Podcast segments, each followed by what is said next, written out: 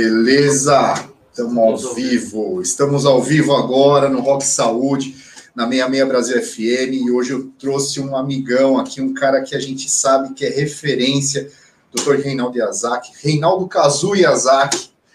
Muito, muito, muito obrigado por ter aceito o convite, tá? Você é um cara. Logo que eu idealizei o programa, né? A gente está no sexto programa eu já tinha pensado em você, cara. Eu falei, ó, tem tudo bom. a ver. É um cara que eu sei que curte rock, é um cara que tá aí antenado no, no, no meio musical e é um cara que é da saúde, melhor do que ele para falar desses dois assuntos no ar. Então, esse convite, pô, já tá desde o começo aí e você vai voltar mais vezes, eu já, já adianto isso, cara. Obrigado, obrigado pelo convite, pela oportunidade. Vamos hoje contribuir com boa informação aí para os seus é, seguidores aí é, e orientar a população em relação à saúde dentro da música e música dentro da saúde. Maravilha, cara. E, bom, é, a gente sabe, eu te acompanho há muito tempo, né? Já há bastante tempo mesmo. Eu sei que você hoje pô, é uma referência entre os artistas, né? De um modo geral. Mas eu queria saber, Rinaldo, como que você começou essa trajetória? Vamos começar pela medicina, né? Que a gente Sim. sabe que às vezes a gente tem os nossos sonhos tal. Como que você começou essa trajetória, cara? Bom, eu, eu sou um, um, cara que sonha, sonhava em ser médico desde criança, desde 12, 10 anos de idade, por causa de uma pneumonia bacteriana, né, que me levou quase a ser internado. E aí meu tio pediatra me salvou diante de outras várias vezes e eu falei para mim mesmo e para minha mãe que eu queria ser médico pediatra como meu tio. Aí eu fiz toda a trajetória, né, de 88 até 94 para isso. Né? E aí, estudando, minha mãe falava, se você quiser ser médico, tem que ser o melhor aluno. Então, era aluno 9 ou 10, 9 ou 10, ou 10, 10, 10, né? Até chegar é, na, no, no, colegial e eu, eu ia para um colégio famoso de São Paulo e meus pais, meu pai se acidentou, não pude ir, eu tive que começar a trabalhar. Aí foi uma conturbação total, porque eu tinha passado na melhor sala do, do Colégio Bandeirantes e não pude ir porque meu pai não tinha o dinheiro para me manter aquele ano, né? Ele teve um hemotórax maciço, né? Nossa, irmão. É, e aí eu tive que começar a trabalhar de dia, estudar à noite, para piorar, e com o sonho de ser médico, só podia passar em faculdade pública, não tinha outra opção para mim. E aí eu me fechei, né? Eu me fechei e entro na faculdade querendo ser pediatra, na Escola Paulista, deu tudo certo, eu trabalhei é, em tudo quanto é lugar, de feirante, fui é, a balconista de videolocadora, fui office boy, é, enfim, depois fui é, montador de retroprojetor no ângulo vestibulares da, da, da era audio, funcionário audiovisual, e por isso eu fui fazer, fazer o cursinho e depois entrar na FUVEST no segundo ano de cursinho, é, e no meio do curso eu, eu faço um curso de, de, pediatria, porque todos os cursos extracurriculares, né, sabe como é que é nerd, né? Nerd vai que não precisa ser feito por conta própria, né? E aí, no terceiro ano, eu fiz um curso de otorrino pediatria, não pela otorrino, pela pediatria, né? É, por causa das doenças, infecções de aéreas superiores. E lá eu fiz uma pergunta cabeluda, porque eu era um cara de perguntar, um cara de, sabe, de meio ativo, assim, nas aulas. E levantar a mão umas quatro vezes para fazer pergunta. E aí ele falou assim para mim, o Dr. Paulo Pontes, o meu grande mentor, não, essa pergunta, desculpa, não é de aluno, eu achei que você fosse pós-graduando, achei que você fosse otorrino formado, achei que você fosse fonoaudiólogo, mas não, você é aluno de terceiro ano, quer saber? Você tem que vir para o otorrino. Aí falou para o chefe do departamento, que era o Dr. Luke, que era, era na época é presidente da Associação Brasileira de Otorrino, e falou que eles tinham que me puxar para o otorrino. E aí, com isso, ele me levou para o consultório dele, eu vi como ele trabalhava, como era um exame chamado de estudoscopia para ver as cordas vocais, e aí apaixonei, porque é, na, nessa mesma época é, eu estava fazendo uma técnica operatória cirurgia experimental. Então eu estava fazendo uma, as laparoscopias em porquinhos na Escola Paulista, junto do, do Dr. Saul Goldenberg. E aí é, eu percebi que realmente para eu ser feliz na medicina eu teria que mexer, usar as mãos, né? Cirurgia. E aí juntou tudo, porque ele falou assim, não, se você for pediatra, você não vai tocar no bisturi, né? Então, se você quiser ser cirurgião, você tem que trabalhar na otorrina, porque, ó, 30% dos meus pacientes com história particular são crianças. Então, venha para o otorrino. E aí ele me convenceu. E aí, quando eu, vou, eu fui para o otorrino, ele começou a permitir que eu frequentasse o consultório dele até para estudar medicina, é porque ele falou que para passar em otorrino eu teria que ficar entre os 10 primeiros colocados da residência inteira em nota, né? Lembre que as, as provas são unificadas para residência, Sim. né? E ele falou assim: você vem aqui, tem que estudar todo dia, porque é, otorrino aqui é primeiro, segundo, terceiro colocado da residência. E, e, aí ele foi me levando para o Einstein.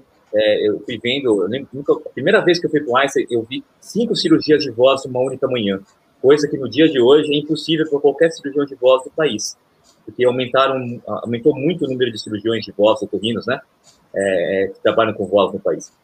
E, e aí, quando eu vi ele, o consultório frequentado por Mário Porras, José Serra, né, é, é, Luciana Jimenez, é, é, o é, Daniel, cantor Daniel. Aí eu falei, poxa, que interessante, né? Ele é importante para essas pessoas. E aí eu começava a fazer perguntas, doutor Paulo, por que, que a voz do X Rose é meio esgarniçada, né? Ele não se machuca?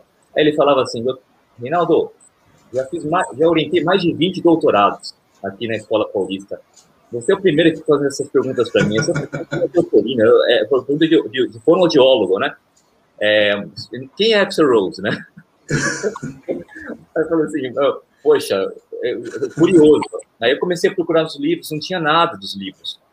E aí foi quando eu, na primeira oportunidade, assim que eu estava terminando o meu mestrado, levei o meu mestrado para um grande congresso em 2008, chamado The Voice Foundation, que existe há mais de 50 anos, é o congresso do Robert Tyler Sataloff, que é lá na Filadélfia, é um grande escritor, autor é, é, e, e, mentor do jornal da Voz, Journal of Voice, e eu podia entrar em contato com, desde a ciência básica dos cientistas da voz, que estavam há mais de 30 anos publicando, junto com cirurgiões renomados e também clínicos da voz, dentro da fono e dentro da, da, da otorrino, e aí, aí o bichinho me picou. A partir de então, eu comecei a, a, a, criar com a minha própria é, é, experiência de consultório é, PowerPoints, aulas, é, e propor essas aulas sobre cantores para esses congressos. Aí, hoje são 47 congressos que a gente já frequentou, e nos últimos 20, eles me colocaram nas mesas redondas mais importantes de voz e cirurgia de voz é, desses congressos ao redor do globo. Né? A gente foi pra, até para Moscou, eu não fui para a Ásia ainda, né? Mas eu viria um palestrante, mesmo não sendo docente, mesmo não tendo o doutorado terminado, né? É, porque eles viram que as aulas que a gente leva têm consistência, porque eu levo a ideia e os vídeos para sempre para comprovar esse novo achado que ainda não foi catalogado ou que não foi mostrado, né? O Reinaldo, eu te acompanho e eu vejo que você gosta de cantar também. Você tem esse mundo também, não só não só no tratamento, mas para você. Você canta e muitas Sim. vezes eu vejo você fazendo a, a, as endoscopias ali, as nas, Sim, nas né? você cantando em você mesmo. Da onde isso. surgiu isso? Como que veio essa ideia? Porque eu acho muito louco isso. Cara. Essa pergunta aí é excelente e, e, realmente mudou muito a minha carreira. Minha mãe é uma pessoa que é da, é da época da Jovem Guarda, né? ela tem hoje quase 70 anos, e, e, na minha casa nunca faltou música. Minha mãe era doida do karaokê, do Enka, né? Que para quem não sabe o que é uhum. Enka, é o, é o, canto tradicional japonês com todos os seus ícones, né? Então eu já sabia muito desses ícones, já cantava junto com ela desde a infância e a minha mãe, um dos sonhos da minha mãe seria que eu tocasse violão. Então, em 1987, na minha quarta série do ensino eh, primário, né, ela me coloca para fazer violão popular. Mas eu era um nerd, né, daqueles que precisa gastar energia, sabe? E, e violão não fazia gastar energia. Então, eu preferia futsal, era da seleção de futsal da escola, né? É, corrida. Então, eu não aproveitei. É, mas no mesmo ano ela me colocou para fazer inglês. E com o inglês eu fui desenvolvendo numa época que só tinha ou papel de pão eh, branco da, da do skill, né? É, skill, é, é isso? É, skill, isso. As letras traduzidas, ou tinha naquela época também, você da minha idade, eu acho, le, letras traduzidas e bis hum. é, magazine, né? Eu comprava com minha mesadinha essas músicas, é, revistas de música, para poder entender da letra e pegar a tradução e aprender mais inglês, porque uma coisa ajuda a outra, né? O inglês ajuda a entender mais as músicas e as músicas ajudam você a aumentar seu vocabulário. E quando eu vi, eu estava já gravando isso em, nas, nas fitas cassete, né? É, gravando do, da rádio, porque não tinha internet para você pegar a letra prontinha como hoje tem. Então você tinha que fazer o, o rec, depois o play, depois o pause, rewind, forward, né? Até encontrar e tirar a peça de ouvido. E quando eu vi, eu já sabia a formação do Metallica, a formação do Guns N' Roses, é, veio depois a, a, eu fui acompanhando a evolução, vi a dance music no começo da década de 90, com Technotronic, Black Box, né, etc e tal. E depois vem a, a onda do sertanejo no nosso país, depois vem a onda da, do pagode, é, depois vem o axé. E quando eu via, quem gosta de música passa, mesmo que esteja imerso na área, sempre querendo entender, lembrar das letras, e, e isso ficou muito na minha mente. É, só que eu tive que, é, de 92 em diante, quando eu comecei a trabalhar, é, fora né, e estudar à noite, aí me larguei totalmente da música, né, de cantar, de ouvir música, tudo que eu ouvia era só CBN para poder ficar informado das novidades, né, então foquei tudo em direção à, à FUVEST, né. Sim, então, o estudo a, mesmo nessa época, né. Exatamente, e a vinda né, da, da a ideia de usar esses aparelhos em mim não é minha, tá? É que eu li que a primeira laringoscopia quem fez foi um professor de canto chamado Manuel Garcia, em 1853, né? E nesse é, anos depois ele lançou um tratado. E como é que ele fez essa laringoscopia? Ele pegou o espelhinho é, angulado do dentista e ele colocou uma, uma lâmpada na frente dele e ele conseguia ver no espelho a própria corda vocal. Aí eu falei assim, poxa vida, eu nunca vi um otorrino se examinando. Aí, quando eu comprei meu aparelho em 2006 para 2007, eu comecei a usar em mim.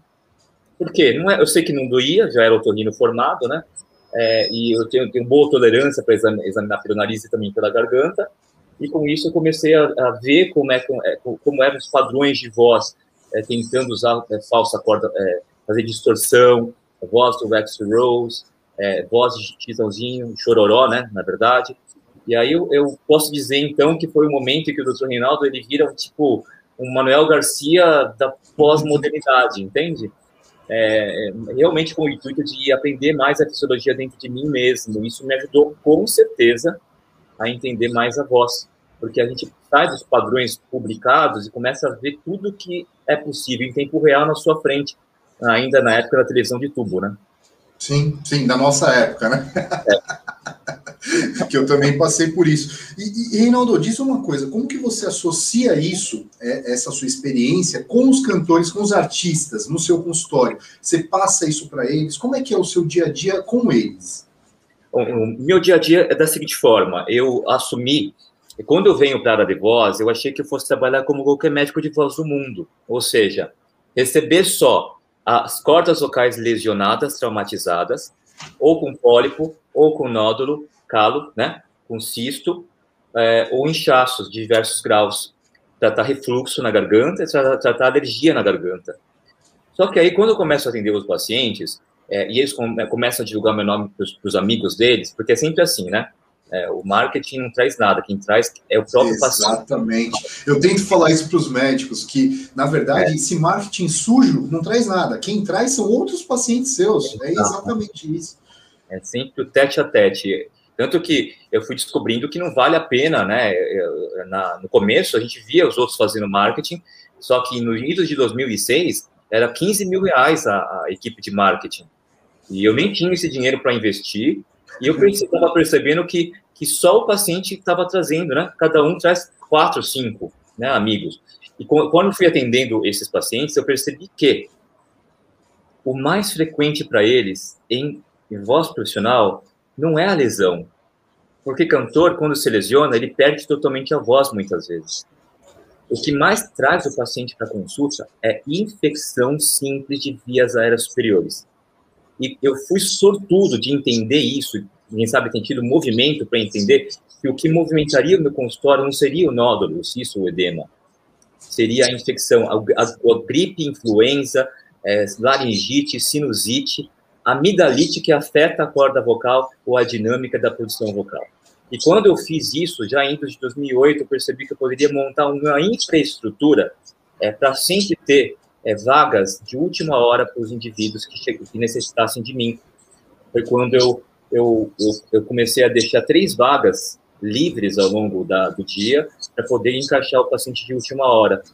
E nisso eu fui percebendo que eu ganhei mais, mais espaço e mais importância para eles. Aí, no meio da, do tratamento dessas infecções, vinha a compreensão da fisiologia é, vocal de cada um e no que faltava para ver mais flexibilidade dos, das, dos órgãos, a gente sugeria a terapia de voz já muito mais preventiva do que é, para uma condição grave, né, né com o intuito é, também de prevenir cirurgias. E percebendo que operar é, cordas vocais de divos e divas, principalmente famosos, é, representa uma responsabilidade gigantesca na mão de qualquer cirurgião de voz do mundo. Não que eu não gosto, eu sou cirurgião, acho que o talento deles é cantar, meu talento é operar a corda vocal. Eu, é, essa é a minha sensação, porque eu tenho experiência, a gente sabe onde mexer, como mexer. Mas, no momento cirúrgico, é um momento de muito estresse para todos os lados. Para o empresário, para o próprio cantor e para mim.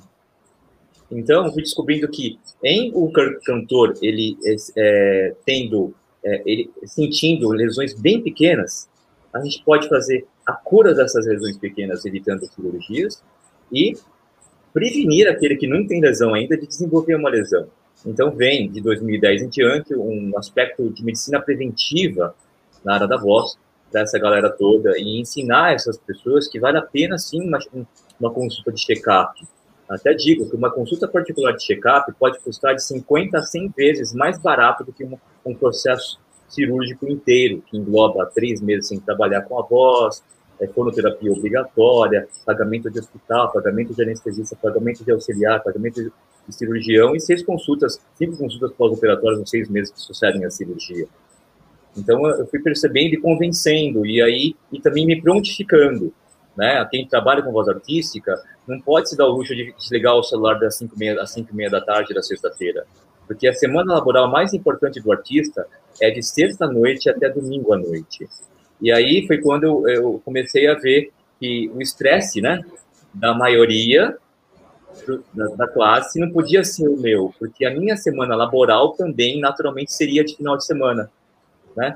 E aí eu comecei a ver isso como natural, abrindo o consultório 11h30 da manhã no sábado, 10, é, 10 da manhã no domingo, indo para camarim para fazer a avaliação da voz, né? E tudo com o intuito, viu, é, é, Ale, é, de idealismo mesmo, tá? Não, é, não tem esse jeito mercadológico, não, é, não faz parte de mim isso. Né? Eu, meus pais me ensinaram que eu preciso fazer aquilo que precisa ser feito e, e, lutar minha, contra minha própria, minha, nossas próprias preguiças, né? É, isso, é uma coisa que meu pai sempre ensinou. Tem preguiça? Tem que aprender a não ter. Né? Tá certíssimo, Reinaldo. Mas veio daí o instituto de. O seu instituto veio dessa daí, ideia também? Dessa ideia? Dessa ideia. Porque aí, quando eu vi, é, porque criar o um nome Instituto da Voz Artística é, é, pode ser um tiro no pé, né? Sim. Porque aí quem é fora da arte pensa que está no lugar errado. E de fato aconteceu uma parte das vezes. Mas quando eu olhei para trás, 95 ou 98% eram artistas. Fossem adolescentes iniciantes ou adultos eh, jovens ou intermediários, né? e os famosos estão chegando, principalmente nos últimos sete anos. Os famosos, é, artistas famosos do país e de fora também, né? É, ao longo do tempo. E, e o objetivo maior é, foi realmente ser um médico pronto para poder é, atuar na urgência e para tentar reverter as lesões de cordas vocais no menor espaço de tempo, com cirurgia, na minoria dos casos, e com é, tratamentos clínicos e fonoterapia e aula de canto direcionada para isso, é, na maioria dos casos. Puta, fantástica. Essa sua ideia foi fantástica, porque realmente é algo inovador, né? A gente conhece os hospitais, né, que atendem otorrino, são hospitais pequenos, próprios, né, que só tem aquilo, mas não tem clínicas como a sua especializadas. É muito difícil achar clínicas especializadas em voz mesmo, desse, desse jeito que você faz, e atender urgências e emergências de, de artistas. Então, por isso que eu é. falo, é inovador isso, é fantástico. Essa sua ideia foi fantástica, embora não pense mercadologicamente, mas isso, óbvio, isso vem como, como consequência, né, de um trabalho bom, de um trabalho bem feito, sem sombra de dúvida. É, é porque, assim, quando você trabalha com voz artística, é importante ter essa noção. Eu até digo que essa forma de pensar é totalmente transponível para outras áreas, para cirurgia plástica, para gastro, na minha opinião, para qualquer área é, da medicina. É, mas quando você trabalha com voz artística, é, eu creio que a gente tem que focar em carreiras, naquilo que nos torna mais felizes. E como é que a gente, enquanto médico, fica mais feliz? Quando a gente percebe que fez diferença na vida do nosso paciente então, por exemplo, ó, uma, uma, Primeira vez que eu consegui salvar uma voz pro Ding Dong do Faustão, né? Foi do MC Sapão, infelizmente faleceu, né? Acho que no ano retrasado. É, ele chegou para mim assim, doutor, vou abrir para o senhor, ó. Estou muito bem indicado do Rio. Eu estou indo do Rio para São Paulo agora, porque eu quero que você me ajude. Primeira vez que eu vou cantar o meu hit, né? Que é Vou. É, eu esqueci o nome da canção, mas enfim. É, é, ele falou, e eu, hoje é quinta-feira, eu sei que eu preciso me cuidar porque eu quero dar 100% de mim no Ding Dong do Faustão, que é um quadro famosíssimo que, os artistas sempre descobrir qual é a canção, né? E aí, quando eles vêm, a gente consegue reverter essa voz que não existe com medicações, com sugestão de fonoterapia, auxiliando também dicas com o professor de canto. É, a gente vê que a gente fez diferença na carreira dessa pessoa porque ela pôde dar 100% de si, com a potência vocal que, que queria dar, e nisso, e nisso a gente começa a sentir uma felicidade que antecede a vinda da, do pagamento, né? Eu acho que na carreira a gente tem que procurar isso, para a gente ser feliz na nossa área, na medicina, a gente, claro, precisa do dinheiro, mas tem que encontrar uma forma de ser feliz sem precisar dele, né? E por isso que eu acho que essas condutas foram tomadas lá atrás e é, com o intuito de me encaixar como luva para eles. Dá mais trabalho? É, você trabalha mais horas? Trabalha, mas no final, depois você vai se adaptando para poder fazer prevenções e eles não precisarem tanto da gente. Perfeito, você trabalha com a profilaxia, né? Então é um paciente que vai te acompanhar, porém é um paciente que não vai ter aquele acompanhamento tão de perto, tendo presencial até, porque você passa toda, toda a atividade para ele para casa. Muito bom, cara. Cara, você é, você é um visionário, viu, meu? Pô, pode ter certeza disso, cara. E diz uma coisa: qual que é a diferença de tratar, por exemplo, um cara que canta heavy metal de um sertanejo. Tem diferença do Sim. tratamento? Pergunta essencial. Só, só você que toca e né, também gosta de música poderia fazer essa pergunta. É claro, cada estilo de canto contemporâneo popular é uma tribo. Então eu não posso olhar o sertanejo com a visão do rock, que pode ser que o sertanejo esteja todo errado e vice-versa. Né? As pessoas tendem a achar que o canto melhor desempenhado, que é o exemplo para todos, é o canto lírico. De jeito nenhum. O canto lírico é apenas mais uma tribo dentro do estilo, dos estilos de canto. Então, existe a diferença de, no tratamento, é, porque no canto de rock and roll, seja ele contemporâneo, pós-90, ou mais old school, é, antes da década de 80, é, a, o cantor de rock é um indivíduo que precisa ter muitos agudos, com potência, muitas vezes, e trabalhar com distorções de drives vocais. Então, é uma voz que precisa saber dosar muito o volume da voz, principalmente no tocante voz de rock contemporâneo, em que você tem death metal, thrash metal, é, que todos derivam também do, do, do heavy metal.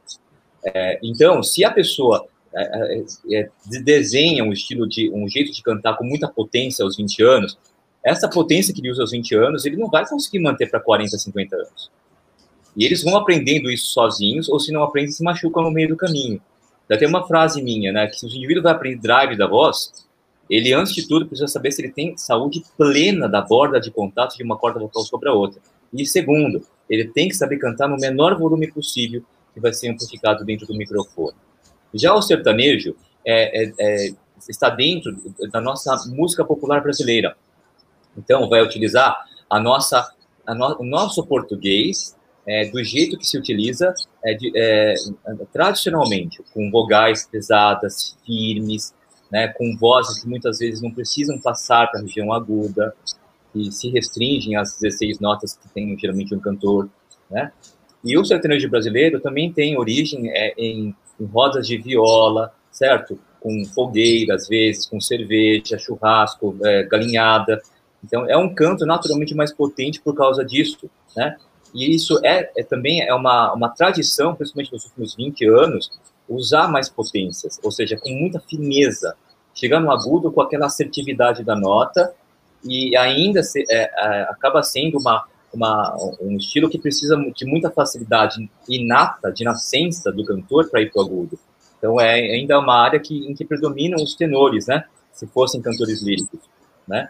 É, e o que muda é que ambos os estilos do rock e do sertanejo precisam hoje de mais mistura na voz, né? Hoje, é, como o que mais traz retorno financeiro é show ao vivo, ambos precisam dominar muito essa mistura é, para poder não fazer força na região aguda, para não poder usar totalmente a, a, a, potência da voz na região, na região aguda no show ao vivo, o que difere do show do estúdio. No show, show do estúdio, é, eles, eles, podem colocar lá vai ficar gravado para a posteridade. Então, a voz do estúdio é diferente da voz ao vivo, e isso é, é visível quando a gente vai ver alguns dos nossos ícones de rock é, ao vivo, né? Não soam igual ao estúdio, porque nem tem como, né? Sabe a história, né? A história de You Could Be Mine é que ele parece que o Axel falou pro, pro Slash como é que ele ia fazer para fazer aquilo ao vivo depois, né? Porque é uma canção claramente de risco máximo dentro da saúde da voz, né? É, literalmente esgoelada.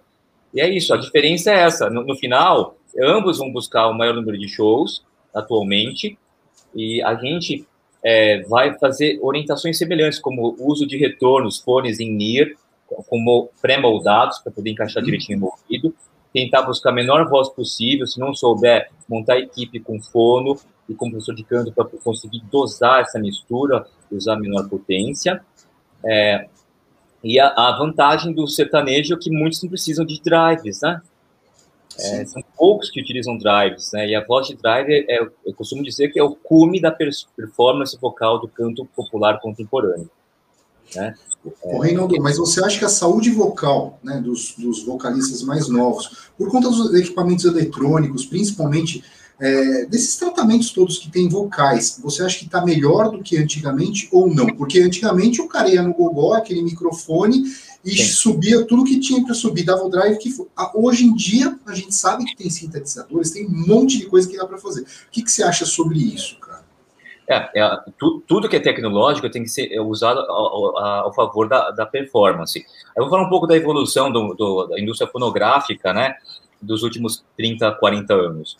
Quando veio a pirataria do Napster, MP3, que você baixava pela internet, nos primórdios da internet, é, a indústria fonográfica de 100 bilhões de, de faturamento anual foi caindo para né, menos de 50. É, chegou um estudioso aqui, chegou, me disse que chegou para um terço do faturamento que existia antigamente. E quando isso aconteceu por causa da pirataria, DVD e CD passaram a não vender mais. E nessa época não tinham as plataformas digitais de download ainda. O que aconteceu? No mundo todo começou a aumentar a importância dos live shows, ou seja, ou seja ao vivo. E quando isso acontece, a garganta, a voz, a laringe começou a ser muito mais utilizada. Tanto que nos últimos sete anos teve Adele machucada, né? teve Roger Waters é, machucado da corda vocal, né? É, e, e, isso tudo vem à tona porque é, são no mínimo três shows por semana. Pra você ter noção, o sertanejo que estoura, ele vai fazer 30 shows no mês, Ale. 30 shows. Meu isso Deus. sem contar a participação de última hora na gravação do Altas Horas, participação na semana seguinte do Fotoca Top e Rodrigo Faro, o programa de TV, porque isso é importantíssimo para manter essa, esse surf na crista da onda. Então, a, a quantidade de uso de voz foi fazendo tornar mais frequente o diagnóstico de lesões e até de cancelamentos de turnês de milhões de dólares é, no, no, mundo inteiro. A dela, acho que é o, papel mais notório, que ela teve que cancelar uma turnê em setembro, quando tinha shows até dezembro. Né? É, e aí, aí começa a crescer a importância do otorrino para isso também, né? Né? E, inclusive, esses casos foram, foram é, exemplos também que eu levei em consideração para tentar otimizar, para evitar que isso acontecesse com os meus acompanhados aqui. Né? É, então, é, por causa disso, por causa dessa mudança, a voz ao vivo ganhou mais importância, a ponto de um show do Luan Santana custar 700 mil reais né, para as produções dele. E agora, é, nos últimos cinco, quatro anos, as plataformas vieram para para é, começar a mudar isso. E parece que já ultrapassou 50 bilhões de dólares de faturamento anual. Então, os streamings, a, você fala. Streamings, é, é, parece que eles planejam, dentro de 15 anos, talvez volte ao funcionamento antigo. E provavelmente os artistas possam é, fazer é, menos shows é, lá na frente, ao vivo, do que faziam, do que estão fazendo agora. Porque a voz é finita, né? É, não tem como eu, eu usar potências vocais de estúdio e ipsis literis ao estúdio para shows de duas horas. Né? Quando você tem que repetir aquilo quatro vezes por semana, em média. Impossível, né? Impossível. Esses dias mesmo eu estava ouvindo o David Coverdale, né? E eu estava ouvindo década de 80 dele, né? E os shows mais recentes. pô, você vê que baixou três tons ali, porque, pelo ah, amor de Deus, o cara não aguenta, né? Não aguenta. E de fato, o último show que eu vi dele foi no Hard Rock Café em Orlando, em 2019 e já estava baixo pra caramba, porque, pô, o cara tá com 70 e poucos anos, usou drive de voz lá para cima a, a, vida inteira. Óbvio que hoje não tem como ele cantar como cantava na década de 80, né? E outra, uma voz potente, é, com, é, com experiência da voz de rock da década de 80, que ainda era é, totalmente é, preparada é, e mais propícia para o tenor que nasceu com a voz mais leve que não precisa misturar tanto a voz, que chega no agudo com a potência, às vezes, de canto lírico. Até a década de 80, é assim, canto lírico e popular andavam juntos. O que faz a mudança disso é a melhora do microfone e, segundo, a obrigatoriedade da voz durar para dezenas de shows por mês. Né? É que e, e isso, se você for ver bem, essa questão do microfone, você pode fazer até um paralelismo com o, o lançamento, né? O primeiro microfone para gravação de estúdio em 1926, Estados Unidos. Primeiro microfone para show ao vivo, 1931. E o microfone comercial começou a ser comercializado em maior escala em 1937. É, e o primeiro ícone, o pai do rock and roll, quem que é? Elvis Presley. Segundo, show, segundo o filme hollywoodiano, hollywoodiano dele, é 1956. Então, é mais ou menos 20, é, 20 anos, é, 20 anos depois é, da, da vinda para o mercado, né? 19 anos. E a voz foi mudando, a ponto de, na década de 60, já, já vir uma, uma voz mais leve, com, com, com Beatles, com é, é, Rolling Stones, né? muito mais próximo da voz da fala, menor cobertura, né? voz menos escura, mais próximo, misturando já, com uma carta já misturava um pouco a região feminina, é, em Beatles, e isso foi mudando muito o jeito do ser humano cantar. No Brasil, veio a Jovem Guarda, que inova com uma voz de rock and roll, no timbre da fala, até para as baladas românticas, com zero cobertura, zero nuance de canto lírico, é, é, na maior parte das vezes. Em 1965, né, em diante, né? E aí, a vinda do microfone foi o que permitiu a evolução do rock and roll para o thrash metal atualmente, né? Até digo, se não tivesse microfone, ia ter parado no hard rock. Né? Impossível um thrash metal, um death metal. Impossível.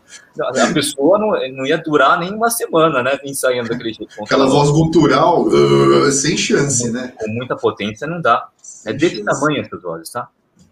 Sem chance. E diz uma coisa, Reinaldo, eu não sei se você atende muito, mas uso de drogas e uso de bebida alcoólica é, para cordas vocais. Fala para mim, para molecada que vai assistir a gente, que está assistindo que, que você tem de conselho? Porque assim, o cara quer cantar, quer ser um MC ou quer ser um cantor qualquer e, e usa droga, usa bebida alcoólica. Tem um tempo de vida útil essa, essa corda vocal. Sim, tem. Eu, eu, essa, parabéns por levantar essa, essa bandeira.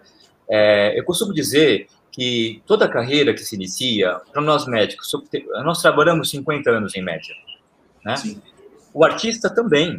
50 anos em média. Estoura com 25, vai até 75. Depois vai fazendo participações para manter, né? É, tanto o prazer do palco, a felicidade, quanto também é, o ganho. Financeiramente. Uhum. Né? É, e, posto isso, a, a gente tem que pensar em voz para 50 anos. E se eu estou com 25 anos abusando de maconha, abusando de é, heroína, abusando de, de cocaína ou de ou, bebendo todas, né? Eu vou estar tá, junto com o álcool é, aumentando o refluxo e junto com os defumadores de corda vocal, né? Que é o que acontece de fato de forma física, se defuma a corda vocal, é, eu vou estar tá envelhecendo essa voz com refluxo e com a defumação precocemente. Então, aquela voz mais velhinha que viria com 60, em pessoas que usam isso de forma frequente, pode chegar, quem sabe, aos 40. Só que com 40 anos ainda faltam 30 anos até o final da carreira. E, aí eu falo para eles assim: a gente não pode ser também um indivíduo que, que só vive na bolha, não, só vive na saúde. Mas também a gente não pode ficar enfiando o pé na jaca todo dia, porque um dia a conta vem para pagar, né? Nós que somos médicos sabemos disso, né? Sim. Tem paciente que se cuida bem, se alimenta bem, às vezes chega com 60 anos com parâmetros vitais de, de, de, jovens de 20 anos de idade. É interessante que essa, essa, essa, esse achado, porque a gente pode usar isso de exemplo para eles, né? É, é justamente isso que eu digo, que devemos sim reduzir o cigarro, devemos pensar em reduzir a maconha é, e, e, à medida do possível, é, tentar saber como usar o álcool. Até porque são coisas que tiram a pessoa também do equilíbrio, né? E as carreiras precisam não só do hit é, que lançou com 28 anos para o sucesso nacional mundial, precisa da manutenção das composições, manutenção daquela genialidade, daquela criatividade, que às vezes o álcool, a cocaína ou qualquer outra droga ou maconha pode tirar ao longo do tempo. Então, da mesma forma que eu não posso ser paternalista e proibir, porque isso é muito frequente, principalmente a maconha no mundo artístico, né?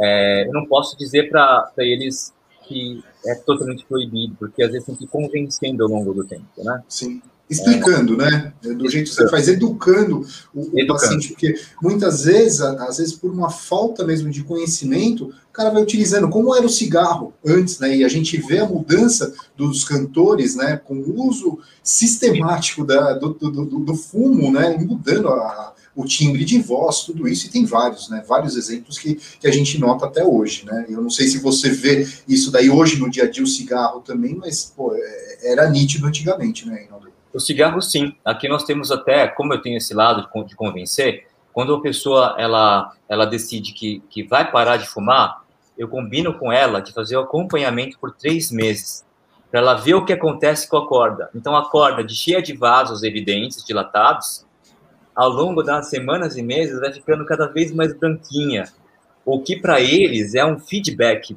positivo de valor inestimável, tá? E por quê? Fantástico, porque é visual, né? O cara tá é vendo. Visual, né? Eu costumo dizer, o ouvido do, do otorrino de, de voz mente, o ouvido do professor de canto mente, o ouvido do fono mente, o ouvido do próprio cantor mente, mas tem uma coisa que não mente, a câmera.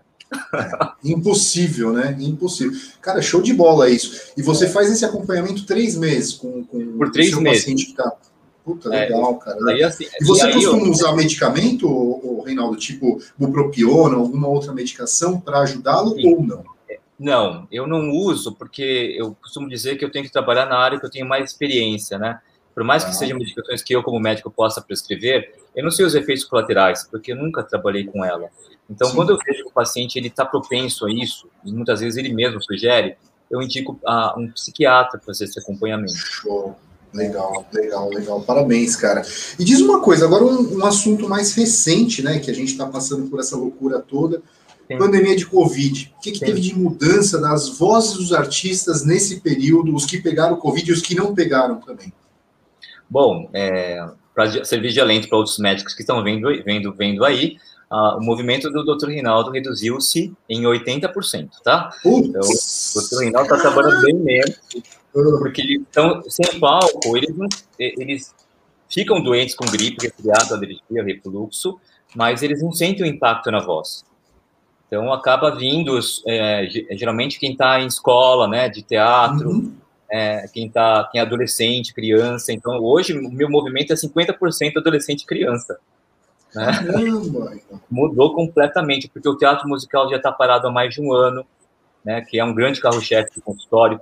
As óperas elas foram anuladas no país, né, inteiro, né? Os concertos também, né? Os shows ao vivo pararam, né? A, a, a, o que acontece é que volta aos poucos eventos de restaurantes e casas noturnas menores, né? É, bares, né? Então o roqueiro voltou, é, o pagodeiro voltou e eles vêm chegando aos pouquinhos. Mas o que, que eu percebo? Agora voltando à pergunta, é que a gente só treina, Lê, região médio para aguda da tessitura, são as notas musicais que compõem né, a voz bonita de um cantor, desde o grave, o médio até o uhum. agudo. A região médio-aguda, ela só é treinada durante o cantar. Se eu não canto, essa região, como ela é conferida por grupamentos musculares específicos, ela naturalmente ela vai ser descondicionada.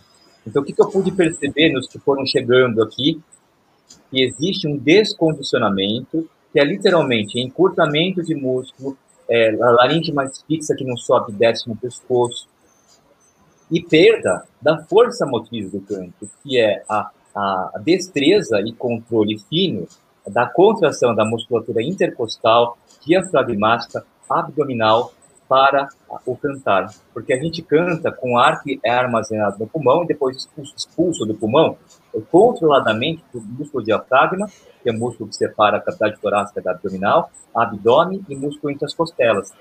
E se a pessoa não treina médio agudo, a, região, a região médio aguda ela fica com mais esforço, fica mais dura. Mais dura, o indivíduo vai para o agudo com mais potência. Mais potência, ele se machuca mais fácil. Entendi. E sequelas, você está pegando pós-Covid, tipo sequelas pulmonares? Um cantor que usa o drive pesado mesmo. Está pegando isso daí?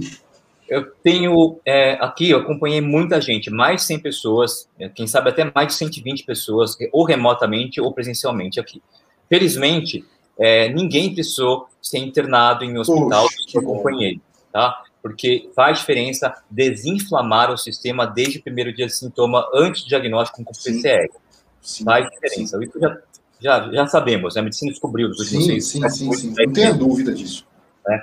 E aí, é, os que não procuraram minha ajuda, eu tenho dois, dois pacientes, tá? É, que foram esperando sem tratar nada até o oitavo dia, e um ficou internado e quase entubado, e ficou com 50% do pulmão afetado. não vou falar o estilo para não ter risco de ser uhum. identificado, tá bom? Então, essa pessoa, ela, ela não está conseguindo cantar com o mesmo apoio respiratório. E é um estilo que precisa de muito apoio respiratório do canto. É, obviamente, ele veio para mim depois de três meses, mais ou menos, do quadro. Então, ainda está naquela fase ainda de hepatização, de recuperação Sim. do pulmão, e a gente está torcendo para não ter nenhuma, nenhuma fibrose, nenhuma cicatriz maior no pulmão, a telectasia irreversível, né, que é fechamento de áreas específicas do pulmão, é, para ver se ele recupera.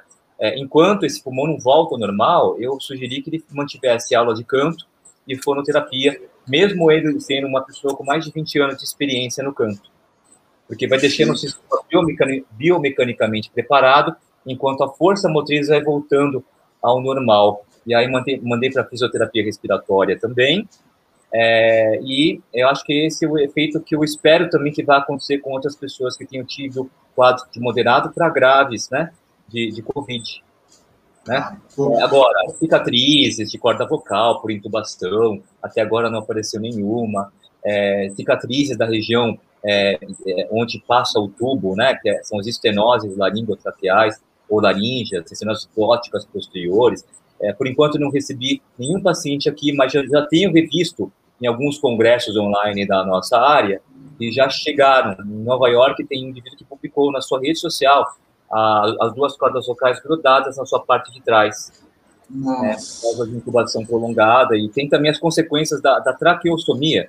Para quem não sabe, depois de 7, 10 dias, depende de cada hospital, é protocolo converter a intubação orotraqueal para aquela feita com um buraquinho na frente do pescoço. Um procedimento simples que serve para a gente proteger a garganta de cicatrizes graves, né? E, e aí depois tem o tempo que fica o, a cânula é o tempo que a pessoa também ela fica com mais dificuldade de usar a voz até para treinar, né? E também estou esperando chegar pacientes que precisem para poder ajudar também. Né? É, isso é, não, né? Que não venham muitos, né, Reinaldo? A gente sempre muito. espera é. que, que isso é, é, é, o fenômeno mais grave, né, que pode acontecer aí com o cantor, né, e que a gente espera que não venha. Ó, estamos terminando aqui, eu preciso que você dê aí dicas de cuidados, dicas de saúde vocal, Pode ser por uma pessoa normal como por artista. O que, que você Muito bem, eu vou começar é, dizendo quais são, são, em 17 anos de experiência com clínica de voz, os três vilões que ajudam a, a atrapalhar ajustes vocais finos e ajudam a lesionar cordas vocais. Os vilões da voz são, primeiro, potência. A pessoa que quer ser potente para usar a voz da fala e potente para cantar. Eu costumo dizer que potência é, é um bem vocal muito finito. Não é que é proibido utilizar, porque numa gravação de um, uma cena de, de, de, vida ou morte num, num, num, filme, se você gritar mais ou menos, não vai convencer. Né? É, a, a, verdade teatral, cinematográfica, não vai estar lá no indivíduo. Mas também, eu não posso repetir aquilo 20 mil vezes no mesmo dia. Né? Então, tem que saber como utilizar essas vozes de maior grau de, de, de performance. É, e a voz potente é uma delas, que eu chamo de potência, punch ou volume, intensidade de voz intenso. Tem que saber quando utilizar. Segundo vilão da voz é a voz firme. O que é a voz firme, doutor Reinaldo? É a voz em que algumas sílabas são mais firmes do que as outras. Então, ó, a cadência com firmeza de sílabas específicas. Isso é muito comum em artistas, é, até quando estão gravando ou falando com o público em cima do palco. E a outra voz, que é a, a terceira voz, é a voz pesada, em que todas as vozes estão com mais firmeza do que deveria. A pessoa é assertiva em todas as sílabas da fala e também do canto, às vezes. O que dialoga de forma direta, tanto com a firmeza e também com a potência. Então, esses são os três vilões que eu consigo discernir que o indivíduo tem que saber ter e tem que saber não ter. E, pensando numa voz que dura para sempre, devemos lembrar que a voz mais utilizada pelo ser humano é a voz da fala. Né? Nas minhas contas aqui, é da na goleada da Alemanha contra o Brasil no Mineirão em 2014. É de 7 para 1. O uso dos médio graves da fala em relação aos médio agudos do canto. E lembre que é, médio agudos e médio graves também pode se ter uma analogia com musculação. O indivíduo que gosta de fazer musculação da barriga para cima, o indivíduo que não gosta de fazer musculação da barriga para baixo. Então, a gente pode falar que os médio agudos são é, coxa e perna, e os médio graves são abdômen, tórax e, e ombros, né? E o que, que acontece se a gente treinar mais a parte de cima e não treinar a parte de baixo? Fica forte em cima e não tão forte embaixo. E voz é a mesma coisa. A gente precisa ter um, um certo padrão de equilíbrio. Portanto, ter uma voz da fala significa mais equilibrada, significa é, é você tentar não abusar de, de, muitas firmezas, muita potência na voz da conversação habitual, mesmo no, no seu trabalho é, não, não relacionado ao canto ou à arte. Porque se você treina demais isso, ele fica forte demais e o agudo fica fraco. E se o agudo fica fraco, você só tem uma forma de ir do grave para o agudo, com muita potência e fazendo o canto ficar não tão bonito, menos, fica, ficar menos equilibrado e com maior risco de lesionamentos. Putz, cara, meu, é uma aula, cara. Obrigado. E ó, já fica o convite, óbvio, né? Se você puder estar é, tá aqui conosco. E eu gostaria, cara, pô, a gente tem muito contato de cantor também. É, se possível, trazer um cantor junto para a gente conversar, bater um papo junto. Eu, você, um cantor se você, óbvio, isso já fica o convite, a gente vai combinar direitinho, porque, cara, foi fantástico, foi muito legal. Isso vai ficar gravado, fica gravado no nosso canal do YouTube também, Ai, tá? Bom. E, Reinaldo, mais uma vez, eu sei que seu dia é atribulado, mas obrigado por ter aceito o convite, tá? E aqui a rádio é sua também, então quando você quiser, só dá um, um toque aí que você vai vir aqui, cara. Um prazer, obrigado pelo convite, viu, Ale? É, e assim, eu conheço a sua família, né? A sua esposa foi minha chefe lá no, quando eu dava plantão de clínico, né? Te acompanho nas redes sociais, né? Eu conheço plásticos que te conhecem, você é uma pessoa respeitada, até por gente que nem te conhece direito, viu? Então, para mim, é um prazer estar aqui. E eu sempre digo que uma das funções de nós, como médicos, é orientar da melhor forma as pessoas a buscarem o maior grau de saúde. E sempre resolvendo conflito de interesse, que não precisa ser o doutor Reinaldo, o médico desse paciente que está ouvindo é, essa nossa entrevista, mas que procure um médico otorrino laringologista com, com dedicação à área da voz, né? Todo otorrino pode ver a voz, mas tem aqueles otorrinos que veem mais a, a voz, né? Então, podem procurar. O médico da voz é o médico otorrinolaringologista e não somente o doutor Reinaldo para resolver o conflito de interesse, tá bom? E essa é a nossa função, né? É, porque a gente consegue contribuir para um mundo melhor e, no caso das vozes, para uma carreira melhor, com menos preocupações e menos tristezas, né? E mais felicidade. Obrigado mesmo, cara. Obrigado de coração. E isso foi é, é, é, a mensagem que eu queria passar, tá? Aqui é um programa de saúde, é um programa de profilaxia, e por isso que eu te trouxe, tá? Obrigado mesmo Obrigado. de coração.